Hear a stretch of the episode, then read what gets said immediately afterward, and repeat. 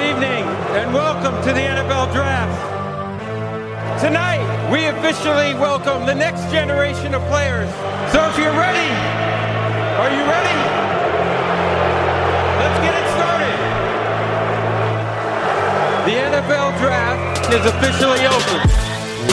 Welcome inside the Locked On NFL Draft Podcast. I am Trevor Sikkema. With me is Benjamin Solak. Hopefully, I don't sound too different. I haven't checked the acoustics in this room fully, but currently in a hotel room in Weston, Florida for the House of Athletes Scouting Combine with a couple of other members of the TDN crew. Unfortunately, Ben is not with me, so we're not doing a mock, or uh, I almost said a mock draft episode. I've just said that so many times today. We're not doing we'll a never pod. Do a mock draft episode. Oh, We'll never do it again. Of course, we'll never do it again. We're not doing a pod together, which is unfortunate, but hopefully the chemistry is still just as good. Ben, my friend, finally onto another podcast. It feels like it's been too long, even though it's been like an extra like 12 hours. How are you, my friend? Well, everything is delicious. Uh, I've enjoyed greatly the bench press hype videos coming from the Draft Network team because we didn't get any this year, man. I know.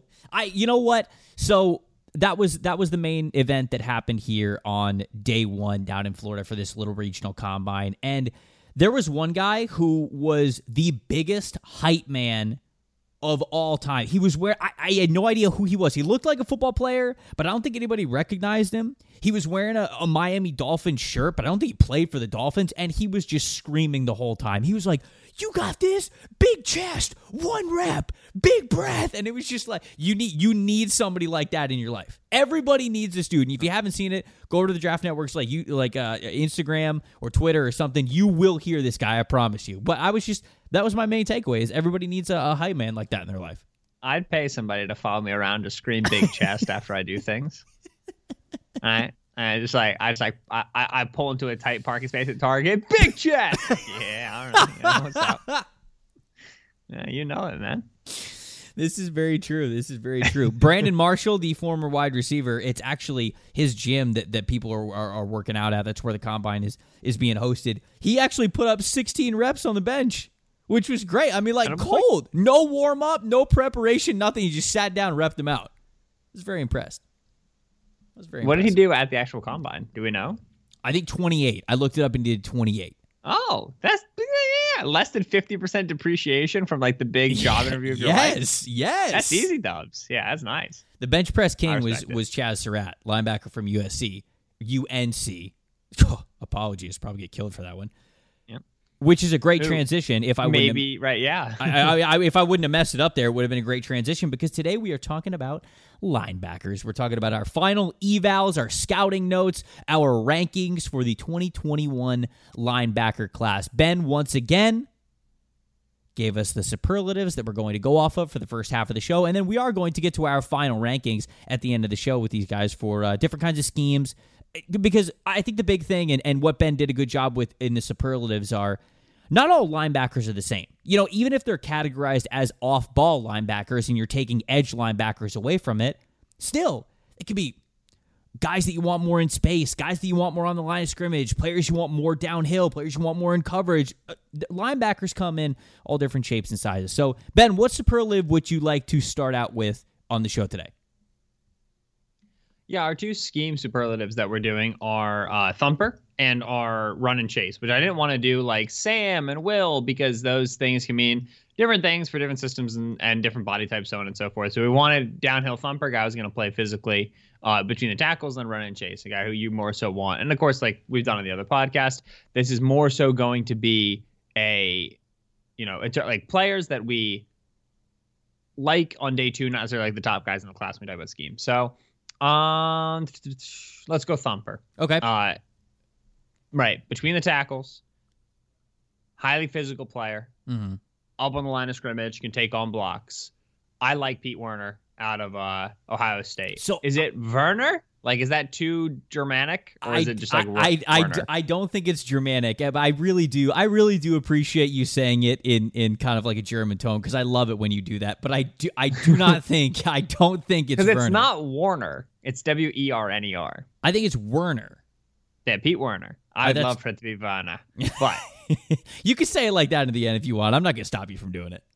Pete Werner, multiple year starter at Ohio State, played on a, a talented linebacker depth chart, which included Baron Browning, Justin Hilliard, and Tuf Borland, all of whom I believe are in this class. I know that Browning and Hilliard are because I watched them. I know that Borland got his heels toasted by DeVonta Smith in the the uh, national championship game. We'll never recover from that. But yeah, he's in this class as well. He is. Borland's also uh, in the mold of a thumper, but he's much more so a limited player. Where I believe that uh, Werner could start for you in a role that has him regularly up on the line of scrimmage. Uh, he's got fine fluidity for his size, and he's 240 pounds plus, and I think he's he's that's what he's listed. And I think he'll he'll truly come in at 240 plus. It's not a heavy linebacker class at all. We should become accustomed to seeing 230s as the highest in in linebacker classes I moving agree. forward. Yeah. Um, so he's the best 240 plus pound linebacker, not named Zaven or Micah. Uh, and he's going to be better when he's plays when he plays between the tackles. I think that uh, his vision and play recognition is better than I remember of the film that I've seen of him. I think he's gotten more comfortable playing in an off linebacker fill role where you've got to react to pullers, react to misdirection, motion guys going through. You've got to be able to read blocks, come downhill. Uh, he's great when he's on the line of scrimmage. He's really, really good when they put him over tight ends and they put him on the line. He's physical. He's got good length. He's got great leverage, and he knows how to work backside so he can he can steal a gap. Right, he can work D gap to C gap. He gets involved in a lot of tackles. Um, so if we're talking about quality run defender with on and off ball ability, Mm-hmm. Pete Werner is my guy, and I think that it's interesting because in this class there's a lot of day two linebackers I like, and all of them, Jabril Cox, Chazz Surratt, you know, uh, Baron Browning, even uh, Jamin Davis, a lot of these guys who we might talk about, they all fit kind of one prototype. They're all lanky, they're all not not super dense, a little bit upright, and they all can cover, and they all can play zones, and they all can move. And there's only one to me that I'm like just have him eat glass in the trenches on first and second down, and that's Pete. And so I think that he there are names that get talked about more than him, and I wouldn't be surprised to see Wer- Werner, Werner go earlier. You wanted to do it. You I, you I, I wanted to do it. it. I read it and I think Warner, and then I think no wait, not Warner, and then I overcorrect and I go too far. Vene. but I think there's going to be a lot of those names that we hear talked about in the media that people like a lot Mhm. that won't go as highly as Werner will because he's built for a different mold and one that's still valuable for teams, even if it's not like as sexy. I did not get to watch Werner yet, and I wish that I did because I've heard really good things about him, and I'm glad that you He's the brought him best up. Ohio State linebacker. Oh, Yes. well then we're going to we're Oh. going to have some fun at the end Oh of this my. episode, aren't we? Yeah, So. I, I I really do like Warner, uh, and I really do like another Ohio State linebacker. So that's you know. We'll, we'll see. We'll see what my final eval is on him because I, I just liked what I saw of him live. I've heard really good things about him. I'm glad that you brought him up here on the podcast because he's getting a lot of praise. My thumper, I'm gonna go with Cameron Cameron McGrone. Cameron McGrone was my linebacker three going into the year after summer scouting. I loved his 2019 as just a sophomore, as just a first time starter as a sophomore in 2019. I thought he was fantastic. I, I thought the movement skills, the the ability to just start and stop and, and move move over from gaps and get from sideline to sideline and the aggression that he played with, I was just like, this is a starting Mike linebacker in the NFL. I was so excited about his ceiling he didn't have as good of a year in 2020 as he did in 2019. So the learning curve is is still there for him. I think I was very infatuated with him and what he was able to do as a young true sophomore. And so I thought, holy cow, if he takes another jump forward, another big jump forward in his junior season, we're going to be talking about a first round linebacker. And I really bet into that in me having him number 3 overall out of summer scouting. So I'm a little bit cooler on him just because not that I don't think the ceiling is still there for him. It's just not clearly like this this transcendent prospect that I thought that he could have been from what we saw in his first year as a first time starter. But even in 2020, what I saw from him is I felt like I saw a future middle linebacker type who's going to hit you downhill, who's not afraid of contact going towards the line of scrimmage. He's not afraid to take on guards, centers, tackles, whoever it is. He's not afraid to go up and get in on gang tackles and, and, and hit bigger running backs, anything like that. He's a guy who really, really loves contact. Now, the block shedding for him, I think, could certainly be a little bit better. So when it comes to mm-hmm. making that That's contact, where Werner's really good. Is he knows what he's doing. See, and and that's that's an area where McGrone is still learning. It's for McGrone. I love his athleticism at his size. I love the urgency at which he plays, but sometimes the urgency actually becomes a negative. So, like something that I've been talking about with a couple of guys on, on the uh, on the scouting staff this weekend. One of the phrases that came out for linebackers as we were talking about them is "slow until you know."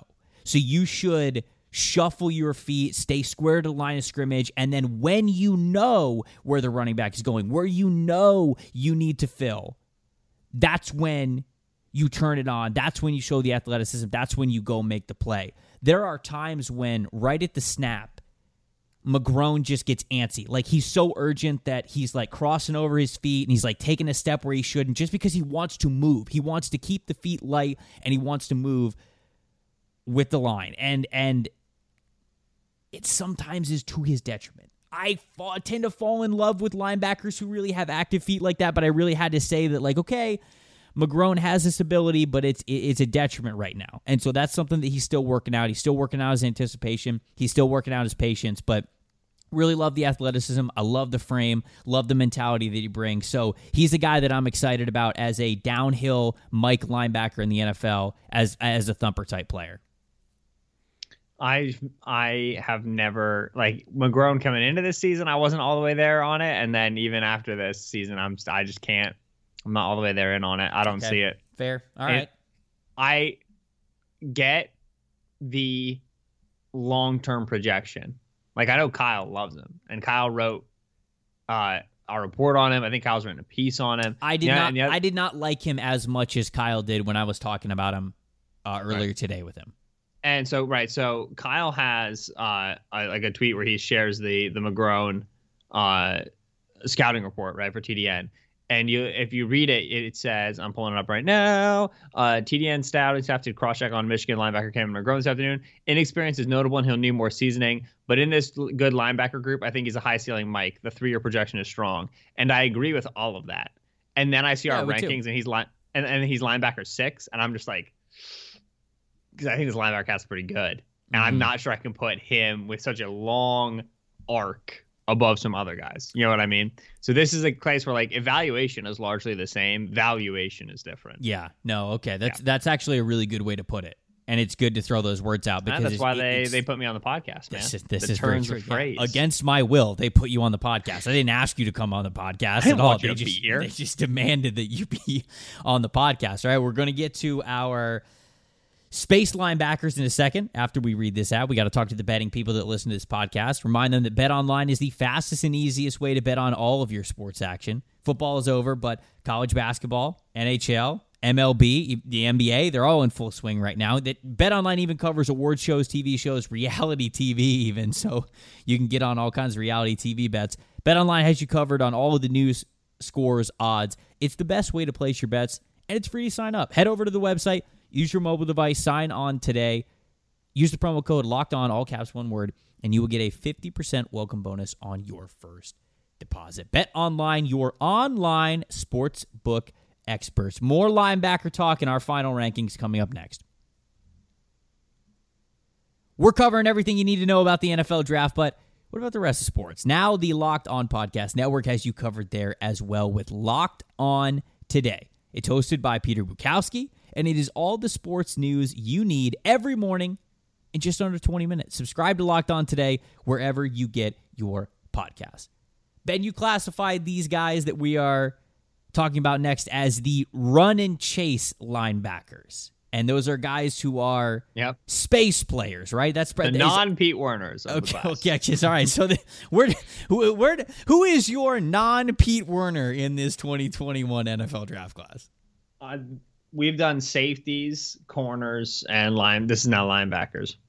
So far, the best player that we haven't talked about, the best player that we we're talking about that is just not discussed and is like better than I think anybody is realizing, is Tony Fields, linebacker out of West Virginia. Whoa. He's so good. Now, Okay. now, now, now. he is a safety. Which, Okay, So okay. We're, we're right. So is Jeremiah Owusu-Koramoah. I'm sorry, what? Oh, we're gonna get there. We're gonna Okay, get there. all right, okay, all right, okay. Tony Fields is an Arizona transfer. Uh, started as a freshman next to Colin Schooler. 13 games, 12 games, uh, 13 games in three years in Arizona. 37 total games. Starting Wildcats linebacker. Grad transfers to WVU after someone is fired. West Virginia's defense was like just Nebula Kings, right? It was like everybody can just do everything. We're just going to put six kids out there between 205 and 225 pounds, and they can all do everything, and that's what we're going to do. And so Tony Fields was just, hey, somebody's going to have to be our Mike linebacker, despite the fact that they're not built like one. And you have experience doing this in Arizona, which the offenses are smaller weight wise in the Pac 12 than they even are in the Big 12. Uh, so it was an uptick in weight that he had to deal with. And he, like, I liked his Arizona film. His West Virginia film was awesome. It was really, really good. Uh, run and chase. You talked about slow until you know. Uh, in order to be successful in that role, you either need to have elite processing, elite explosiveness, or a, a blend between the two, such that you're able to succeed. The blend is here. Firstly, Fields, he's got a nose like it there's just there's times where i think he's wrong and he's right and it pisses me off. You watch uh no like so this is like because this is important. Like all right if you're if you're watching linebackers Yeah. you need to be you know uh, it's a run play ball is snapped. You need to be freeze framing that that play watching the the the, the guards pull watching the the mesh point from the running back and the quarterback trying to figure out figure it out as the linebackers figuring it out as you understand how they're processing the field i would watch a play like misdirection jet one way you know back away whatever and i'd be like all right this is going x direction and like the Baylor film, I was just wrong all the time. Baylor had me my head spinning, and Tony Fields had like 15 tackles, two TFLs, a sack. Like he was just everywhere, and I was like, ha, "You've got to be kidding me!" And so he's got a great nose. He's very, very good. Now West Virginia lets him play about five, six yards off the ball, and he's gonna be that deep in the league sometimes. And so that that changes things a little bit because that makes your angles down to plays easier when you're talking about getting into the boundary. But I do think he's legit explosive. I do think he can legit fly. Uh, and so when you talk about like pedaling out and getting to screens, whether it's like a running back slow release or it's like a bubble screen or a tunnel screen, uh, he's regularly blowing up constraint plays outside of the boundary, right? The easy, quick stuff that offenses want to just nickel and dime you, right? Free access plays. Tony Fields does not give you free access plays. He's a nightmare in those situations. Uh, when he gets put into coverage, I the, the same instincts that he has in a run defending role, I don't think he has in a pass coverage role right now, but he's very, very quick and he's springy. And so he can go and get connected once he sees it.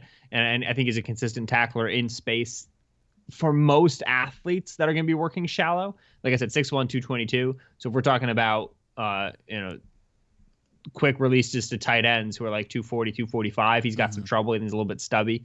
Um, but overall, quality player. Is he going to line up at linebacker regularly in the NFL? Probably not. And so I think about what happened to Kyzir White, who is also out of West Virginia. Sure, right. Uh, in terms of he plays, you know, weak side linebacker for the Los Angeles Chargers now, but he really is like on their safety depth chart, and that's what they treat him as. The tricky thing is that he was legitimately a safety when he was a Mountaineer. He was their spur, right? He was their star. That's what they called their star, right? That that Nick Saban, Minkah Fitzpatrick role that everybody knows and talks about now.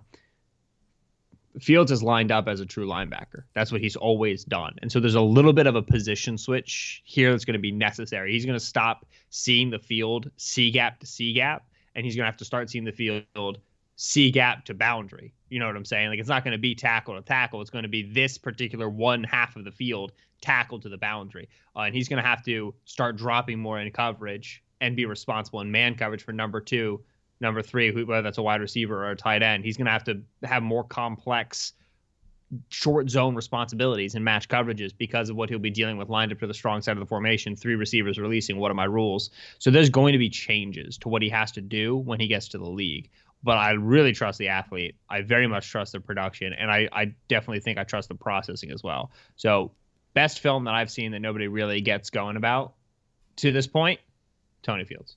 Now, are you? Are, did you want? Did you want to say that just because you wanted to give Tony Fields a shout out, or because like you would genuinely think that he's the best in this category? Check me when uh, when we rank him. Okay. All right. Okay. Okay. Okay. okay. Okay. Okay. My okay, guy okay, got a little relax, spice relax. on that answer. Okay. my my favorite run and chase linebacker that I've watched over the last couple of days, in depth, is Baron Browning from Ohio State. What? I like Baron Browning, man. Oh wow. Oh I wow. really like Baron Browning. Oh wow. I'm gonna. I'll, I'll read the blurb. I'll re- I'll read the blurb here. Always read the blurb.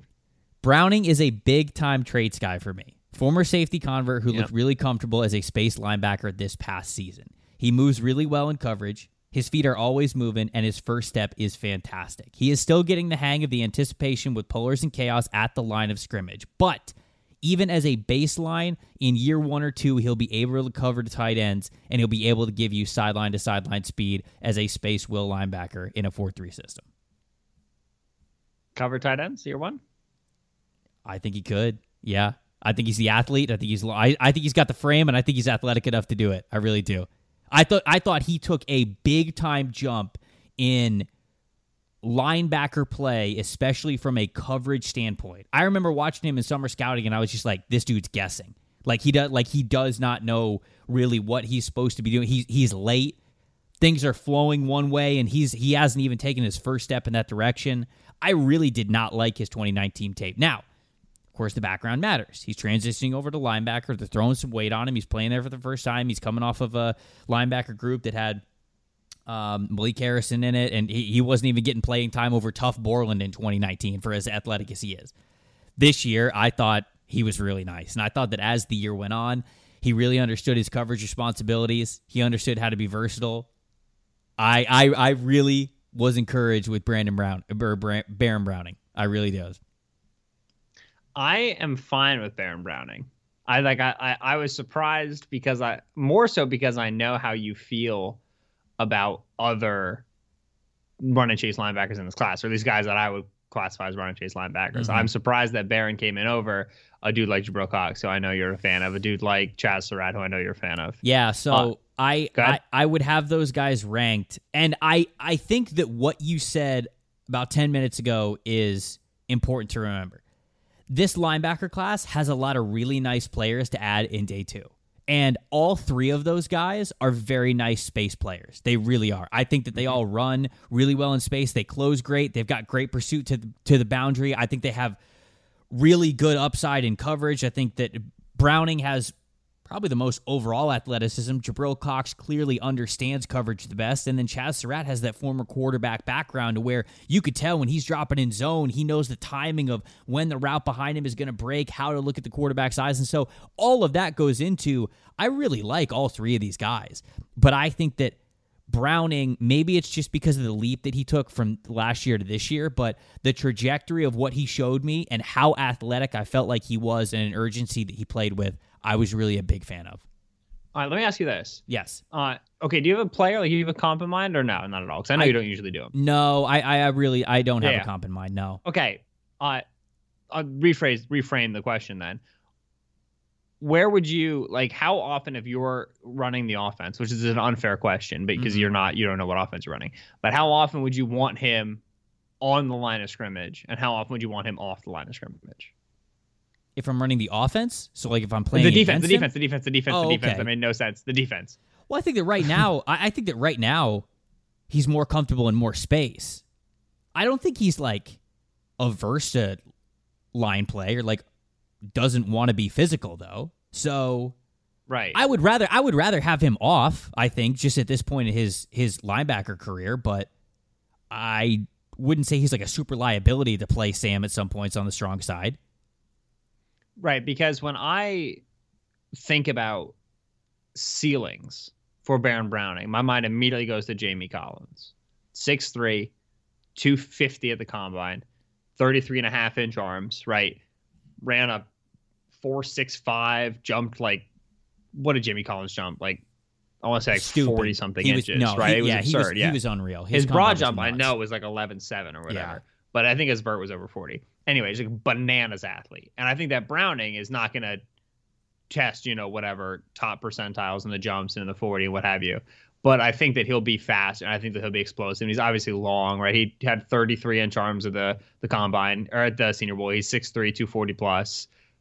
And the the benefit of having that size to me comes on the line of scrimmage. It doesn't come when you're stacked, when you're off ball. It can occupying zones, occupying throwing windows, mm-hmm. give you a little bit of an edge there. But the like largely historically, that value, added length, added weight, has been at that spot. Yeah. If you're going to be 6'3", 240 playing stack, I want you to play Mike because I want you to be taking on blocks. I want you to be more likely to be filling a gap and, and taking on a guard, taking on a puller, taking on a fullback, taking on a tight end. Because yeah. I expect with that added mass, you're able to make that play. You see what I'm saying? No, so I like, do see what you're saying. I yeah. just didn't really, I just didn't really project him as a Mike. I think that he does.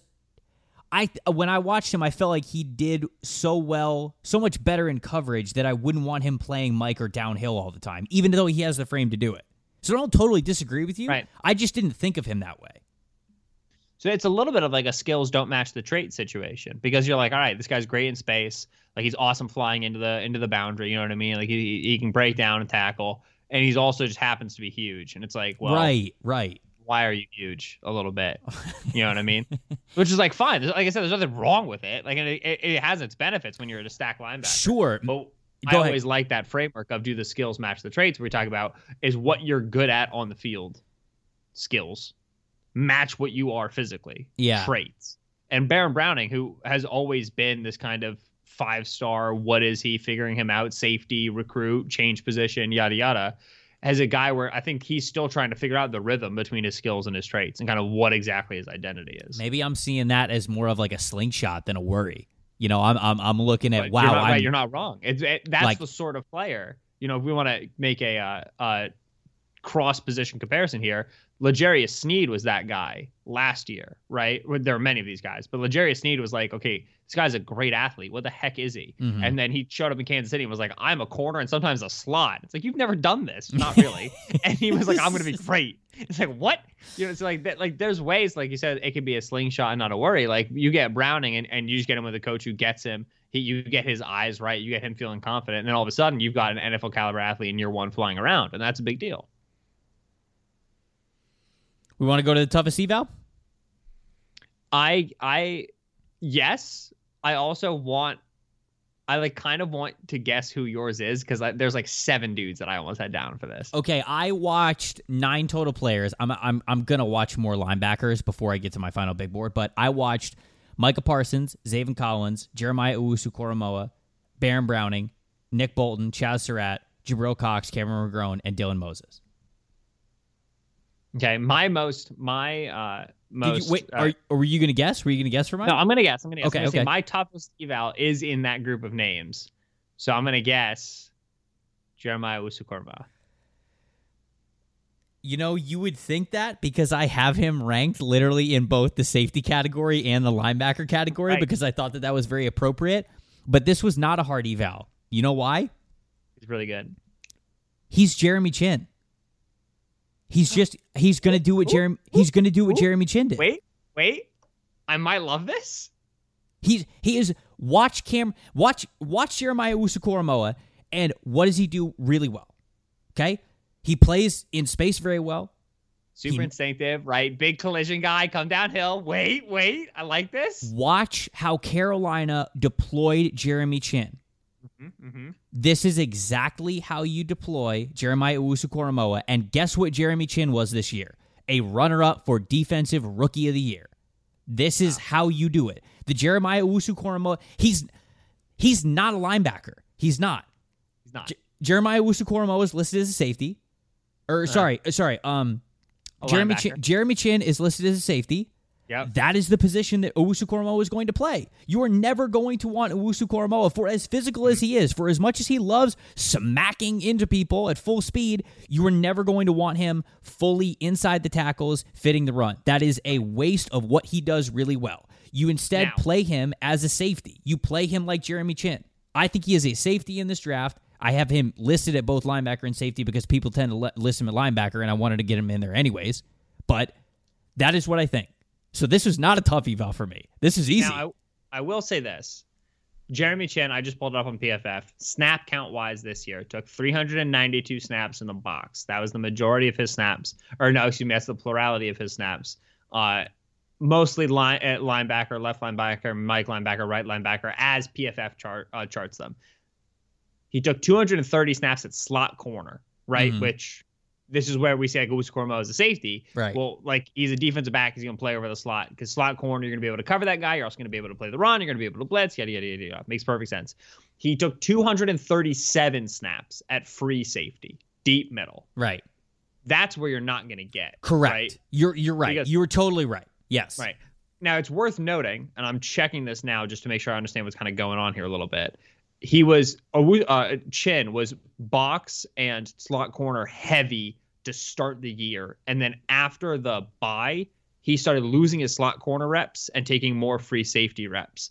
And I'm looking at their snap counts. They had uh, Juston Burris get injured there for a little bit. Uh, it doesn't really seem like it was an injury thing. I'm, so I'm guessing they like started him there and then are kind of trying to work him in more to the safety role. So I wouldn't be surprised if his role changes a little bit. But I just wanted to see from the snap count perspective. You're not like I, I like a lot about that. I just think Chinn has the deep safety ability because you got to remember I loved Jeremy Chinn last year. No, Uh, he has a little bit more of the deep safety ability than I think that obviously Owusu would be a complete projection because he's never lined up there in his life. You're you're 100% right. And I honestly I should have included that in my rant because when you look at Jeremiah Owusu-Koramoah, I think a lot of the reason why people say that he is a linebacker is because he does not play deep. Like he doesn't he doesn't fill he does not check the box of a potential either deep safety or two half safety, like nothing. right. He he is he is But strictly he's a linebacker so, player. so good in short areas. Right, right, Right. Which is which is why Jeremy Chinn is listed as a safety.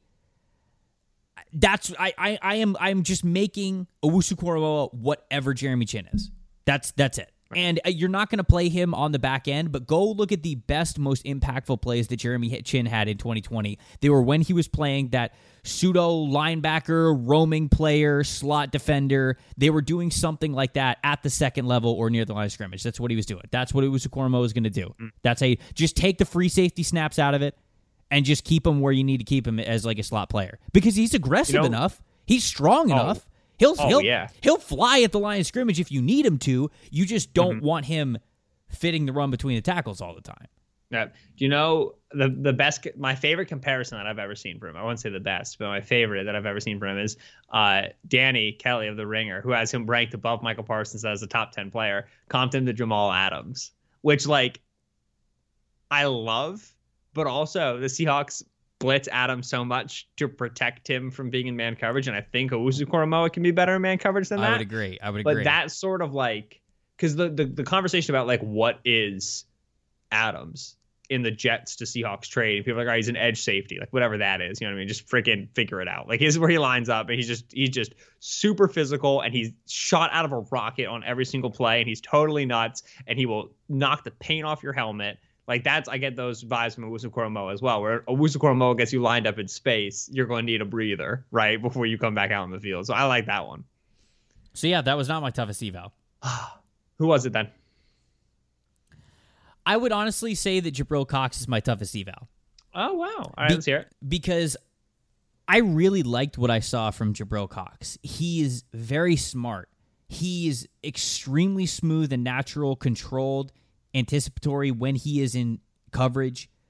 You know, he had a couple of reps where it's like, okay, you know, he, he's he's watching the route progression. He's moving left or right. All of a sudden, the tight end, boom, like or the slot player, like boom, breaks up, tries to go upfield vertically, right up the middle of the field, and he just flips his hips and he is with them. And like that is just super useful for a linebacker for you to have a guy like that that can that can go vertically with all kinds of different slot players and tight ends. I thought he th- that area of the game brings so much value to a defense. I I I worry about his speed.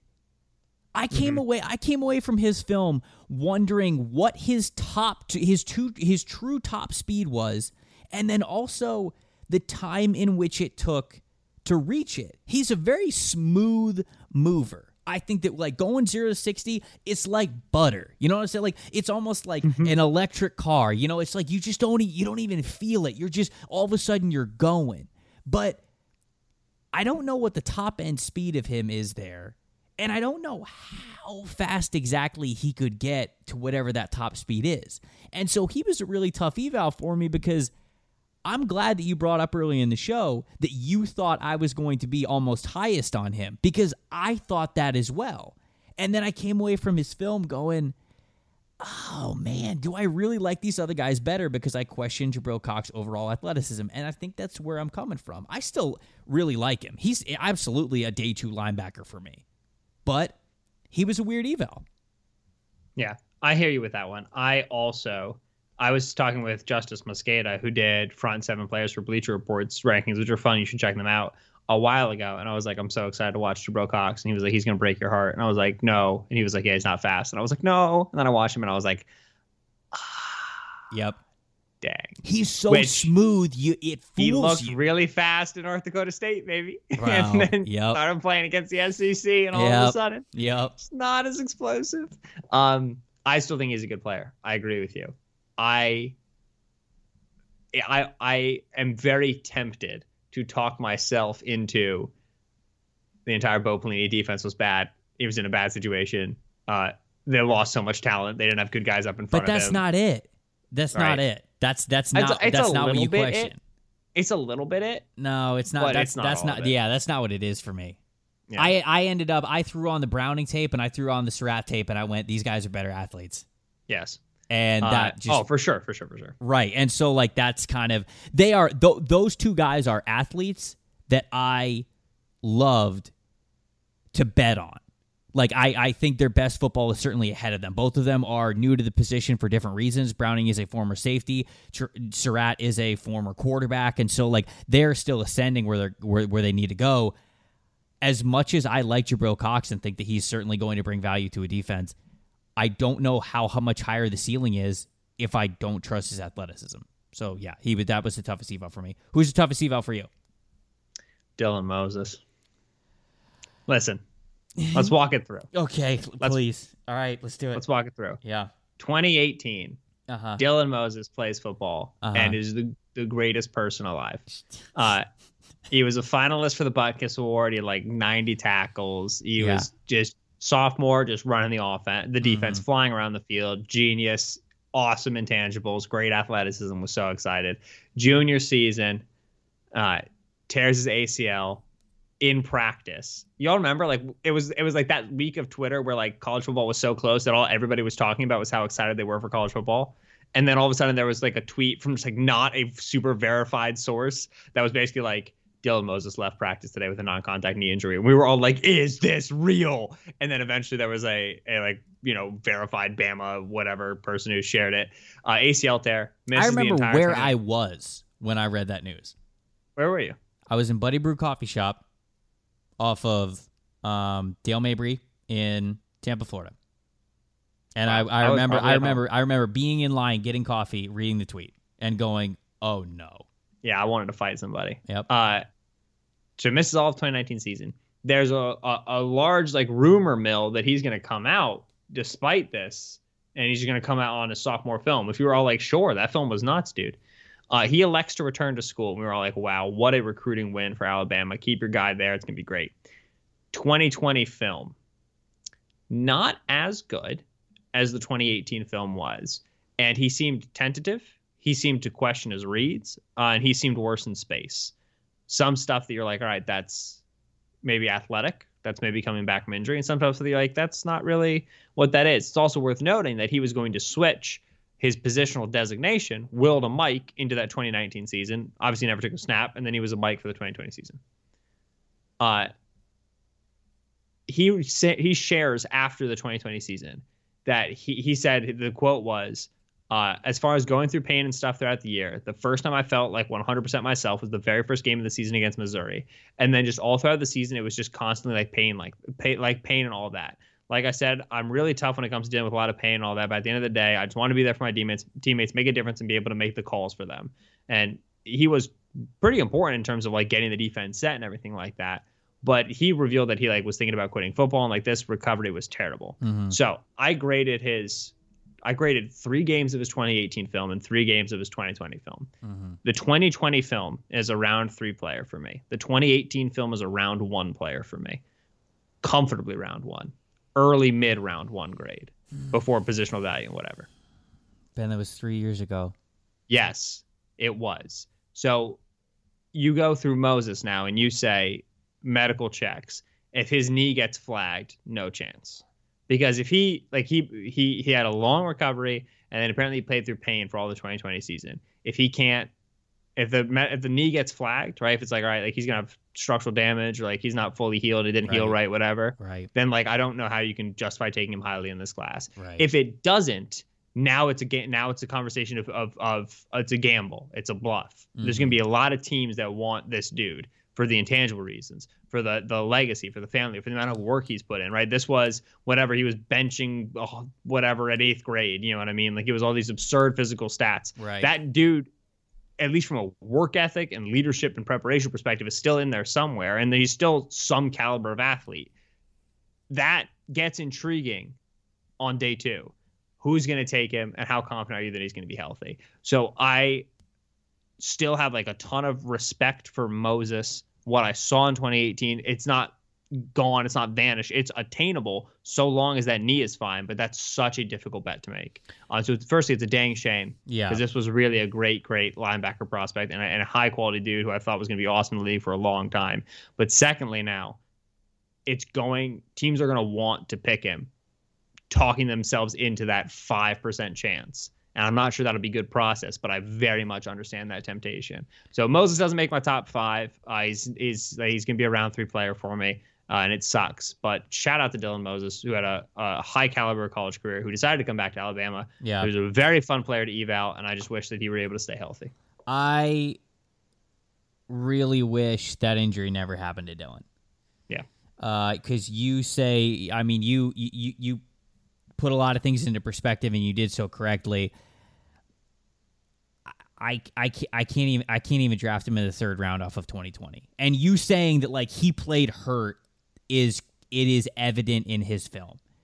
Right. Dylan Moses does. When I was watching it, I was like, "Oh, he's not as fast," and he was like, "I was in pain every single play." And then right. you watch no, no, it, you're like, "Oh, no, that's why you're running away." Right. It's it's not even that he was not as fast. Like Dylan was basically unplayable. Like he had no impact at all. Now you play him obviously because it's college football and he's he's very smart and he knows what to do and he knows how to position himself, but Moses did not make an impact on the game at all whatsoever. And I felt similarly to when I watched Shaun Wade's tape. Now I was I was much lower on Shaun Wade's tape overall, but like it was the same feeling of if this is if 2020 is Dylan Moses post injury, he he he won't play in the NFL. He just won't.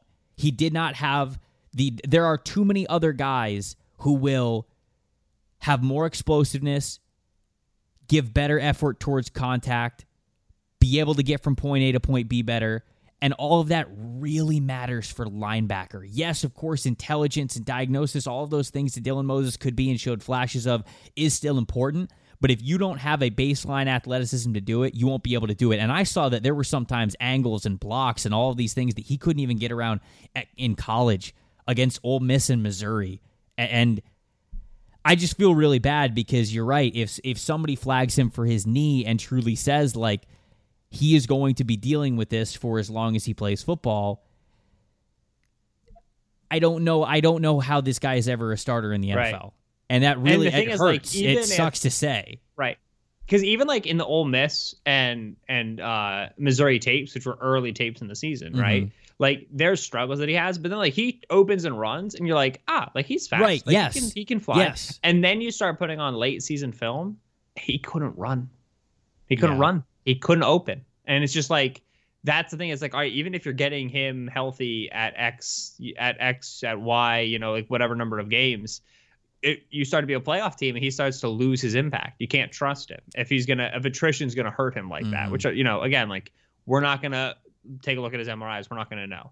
But that's the sort of worry that you're dealing with. That's what makes placing him so hard. Yep. And it makes it all the more difficult that he just seems like an awesome dude. I hope, yeah, I hope so much that he's gonna get full recovery this offseason and that he's gonna turn back into the player that we saw in 2018 because that that that player could have been special, and I, I really want that for Dylan as well because he seems like an awesome dude.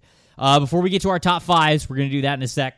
We got to tell people about the best tasting protein bars on the planet. That is the folks over at Built Bar. They've got 18 incredible flavors, and you guys know the drill. You've had protein bars before. It's either great for your macros and it tastes terrible, or it tastes like a candy bar and there's like two grams of protein in there. Well, Built Bar is the perfect combination of both. They've got low calories, low sugar, also high protein, high fiber as well. Check out all the different flavors they have over at builtbar.com. You don't even have to choose one if you order one of their boxes. You can mix and match the flavors. Go to builtbar.com, use the promo code locked on 20. That's all words, no or all caps, all words. All, all caps, words, no all, no numbers, no letters. It is numbers though. Words. You can't even say it's no numbers. It was just it's just a massive brain fart by me all around. Couldn't even save it. The promo code is locked on 20, no spaces. You will get 20% off your next order, whether it's one box, two box, whatever it is. Use the promo code locked on 20, 20% off over at builtbar.com. Top fives for the linebacker class coming up next. Wednesdays on Locked On NFL take a dive into the future of your favorite NFL franchises. Tony Wiggins and James Rappian are joined every week by a Locked On NFL draft expert to talk prospects in the upcoming draft, young players fresh in the league, talk about big rookie performances this year, how the team's shaping up for a premium draft pick, all that kinds of stuff. Get everything you need on Wednesdays on Locked On NFL. Subscribe to Locked On NFL wherever you get your podcasts. You know the drill, Ben. It's time. Let's go one to five for the 2021 linebacker class. Five's Tony Fields, baby. Let's go. What? Tony Fields you were ready as- for that? So- yes, sir. Tony Fields grades out as a mid round two prospect for me. Tony Ah, Fields, okay. like I said, has been the biggest surprise so far in doing all this. I think he's got awesome tape. Uh, All right, I'm Gonna be used not dissimilarly to watch to- him. I have to watch. Yeah, he's this great. uh, Baylor and Kansas State, fall in love. Uh, Jeremiah Wusu not going to be, uh, you're going to be used in similar ways, right? This is so, similar mold of a player, going to be outside of the stack. Mhm. Uh, four for me is Nick Bolton. Loved what I saw of Nick Bolton live. Film watch took a little bit of the shine off for me, uh, just because I think he's he is a limited player. Um, but the the physicality, explosiveness, and I think that the budding coverage instincts are, are your starting will caliber. Lockett sent it home. Uh, Zaven Collins for me is three. Liked Bolton more live, liked Zaven better after film. Uh, Collins is extremely versatile, and we're talking about the true like best thumper in this class in terms of the stopping power he has coming downhill at 250 plus 260, uh, the ability to line up on the line of scrimmage and be able to maintain a gap, work back inside, you know, flow backside as well when he's unblocked. That's your dude. Uh, difficult to figure out a good comparison for a player uh, of his mold, but the versatility is not. So in the Kyle Van Noy role, I think he's going to be great. Jeremiah Usu is two for me with that asterisk. I agree, Trevor. If I were evaluating him uh, as a personnel staff, as a coaching staff, we would conceive of him uh, relative to our safety depth chart, not our linebacker depth chart, I think. Um, and so in that way, you could argue him linebacker one over Micah Parsons because they're going to do such different things. Uh, he would be my highest graded safety. He's my second highest graded linebacker. He's a round one player for me. Just a violent dude. So much fun to watch. Uh, Micah Parsons is my linebacker one. If you need a true uh, C gap to C gap defender, ability to uh, uh, rush from the inside, ability to take on and stack blocks, which is not his best trait, but I think he obviously has the physical tools for it, and he's he he was improving in that regard. Remember, this is a very limited starting experience player. Micah Parsons is your dude. So so Parsons graded out better for me than Owusu-Koramoah did, but I very much conceive of them in the same tier, and depending on what you need, would be who you stack one or the other. Uh, I also think Parsons does have a little bit of the versatility thing as well with the outside rushes, but that's much more so like a year three projection. He doesn't know how to do that right now. More so a Tremaine Edmunds than he is uh, uh, Jamie Collins at this point. Five for me, and we'll we'll we'll get to some other points on the guys that that, that Ben just mentioned. Five for me is Chazz Surratt. Believe a lot in his upside. I, I love the former QB background. He's super intriguing to me. I, I felt like from when he was out there, year one as a linebacker in 2019, he was all about the tackles, all about seeing ball, getting the ball, showing off the speed, being able to get there in pursuit. Was second in the ACC in tackles. 2020, I felt like he was trying to hone in on his coverage a little bit more. Um, he, he wasn't as relentless to the ball, but I think he was being more patient with it. I don't think that there was anything wrong with that. I just felt like you saw an evolving linebacker. And so, for the size that he brings, for the athleticism that he brings, he was five for me over Nick Bolton. I like Nick Bolton. He's he's such a fun future Mike linebacker, but I just I'm not so sure that he's going to be able to ever bring the coverage profile that a guy like Chazz Surratt does just because of measurables. I mean, you're going to watch Nick Bolton, and what you see is what you get, and it's going to be a fun linebacker that you're going to love to put in. Six foot, two thirty, and no regard for human life, baby. My sort of player. I don't know if he's six feet though, and he's got the short arms. That's the thing. That's the thing. That's the, that's that's the thing for me. I, lo- I I love Nick Bolton. I really do. But that's why he was six for me. Chazz Surratt was five. Four for me is Baron Browning. Uh, that the the profile of what I feel like he can bring. We we talked about it earlier in the podcast. The ceiling, I think, is the ceiling is the roof, right? As as the saying goes, and I think that he is a really high potential player. A guy that you love to play in space. I, I think that he's got great coverage upside as well. Jeremiah, I know. I don't want to cut you off. I know I've made the Nick Bolton Demario Davis comparison before. I thought Chazz Surratt is more likely to be Demario Davis moving forward than Nick Bolton was after I developed him. I get that with him now. Jeremiah Owusu-Koramoah is three, and I have him at three because he's just he's super unique and and I have Zaven Collins above him because it's the linebacker category. But if we were redoing our safety categories, I, I have him as the number two safety behind Trevon Moehrig. But when you combine the fact that he would be number two on a safety list, number three on a linebacker list, he is going to be higher on my big board than both Zaven Collins and Trevon Moehrig, the guys that he is behind in like the specific position groups, just because I'm going to value big board differently and everything that you could bring to the team versatility wise on a big board. So Owusu-Koramoah is three, extremely violent, athletic, fun player that's great in space. Zaven Collins is two for me. And for as much as Ben was correct saying that, hey, this is a guy who could potentially be a monster for you on the edge when taking on blocks. He's 6'4, about 260 pounds he's also got some great coverage instincts. Like the guy yep. moves well. He moves. Yeah, that's fluid. why I say like, there's no there's no good comp for him because he's there's just weird. Really not. He's super weird, but he's super intriguing. So when it comes to a true linebacker spot, I feel like Zaven is the right amount of versatility that you would want from an off ball linebacker, and then Micah Parsons is number one. His tape is just stupid. His tape at the end of the year is just ridiculous. I watched.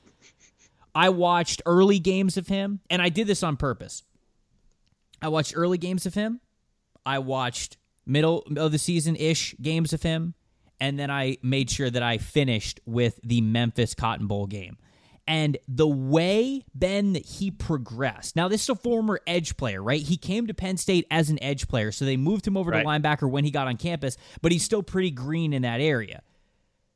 What he showed you as a sophomore, second year ever playing linebacker player, at the end of the year from Memphis. The way that he played was so much more confident, so much faster, so much more impactful, both when dropping back and when attacking the line of scrimmage. His it's nuts. I I feel like Micah Parsons is whatever you want him to be as an outside or as an off-ball linebacker. He can be whatever you want. I think he's a starting Mike in the NFL just because he's so great at attacking the pocket that Cotton Bowl game against Memphis is one of the best games I've, I've ever seen from a prospect in the last couple of years. That's it was, was his thirteenth career start. Stupid, dude. Stupid. Thirteenth, thirteenth career start. He did not play linebacker in high school. Thirteenth career start. I, I just... imagine if he had played football this year. You know what I'm saying? You know what I'm saying? Like this is the this is the kind of player. So like we gushed over Caleb Farley in the previous podcast about the cornerbacks mm-hmm. because his, I mean, his potential for as little as he has played the position is incredible. I feel the same way about Micah Parsons. That's I, he's going to be a top ten player for me in this class, no doubt about it. You wait, say that again. He's going to be a top ten player for me in this class, no doubt about it. Okay. I heard you say three at first, and I was like, "What?" okay, okay, he might be. No, I don't think he will be. No, I don't think he will be. He might be a top five. You'll have to tune in to find out. You're gonna have to tune in to find out. All right, we're fast forwarding things a little bit. We gave you three prospect episodes this week with the travel. I hope that guy. I hope that can hold you off. We are doing Fan Friday, so we're going right to Fan Friday now. At the end of the week, I'm going to be sending out the uh, question and answer form on Twitter on Friday morning for you guys to get in the show. A lot of you guys have already sent me in your questions, which I really appreciate uh, because you just you're just so ready to get in on the show. It just shows me y'all have so much enthusiasm for the podcast this time of year and always, which is which is great, man. Always warms my heart. So thank you for sending those questions in. If you haven't gotten it in, look at our Twitter at Tampa Bay Trey at Benjamin Solak. It's going to be over there. If you are more of an Instagram person, I changed my Instagram handle. I'm at Tampa Bay Trey on Instagram as well, so I Oh, made it easy for you guys to find. Yeah, thank you. And I, I know big moves, big moves. Creating the brand. You know, we got to unify the brand. It's got to be Tampa Bay Trey across the board. Got to be similar there. So we'll be doing that, and we will record it hopefully Friday evening. But if travel and coverage plans for this scouting combine get in the way, it might be a Saturday release. We might have to do it on Saturday, but that'll just give you guys something to look forward to on the weekend. Then, of course, on Monday, we're going to get right back to the position players with the edge rusher group. Going to give you an exciting, high value position to start your week. Until then, you guys keep it locked right here on Locked On NFL Draft.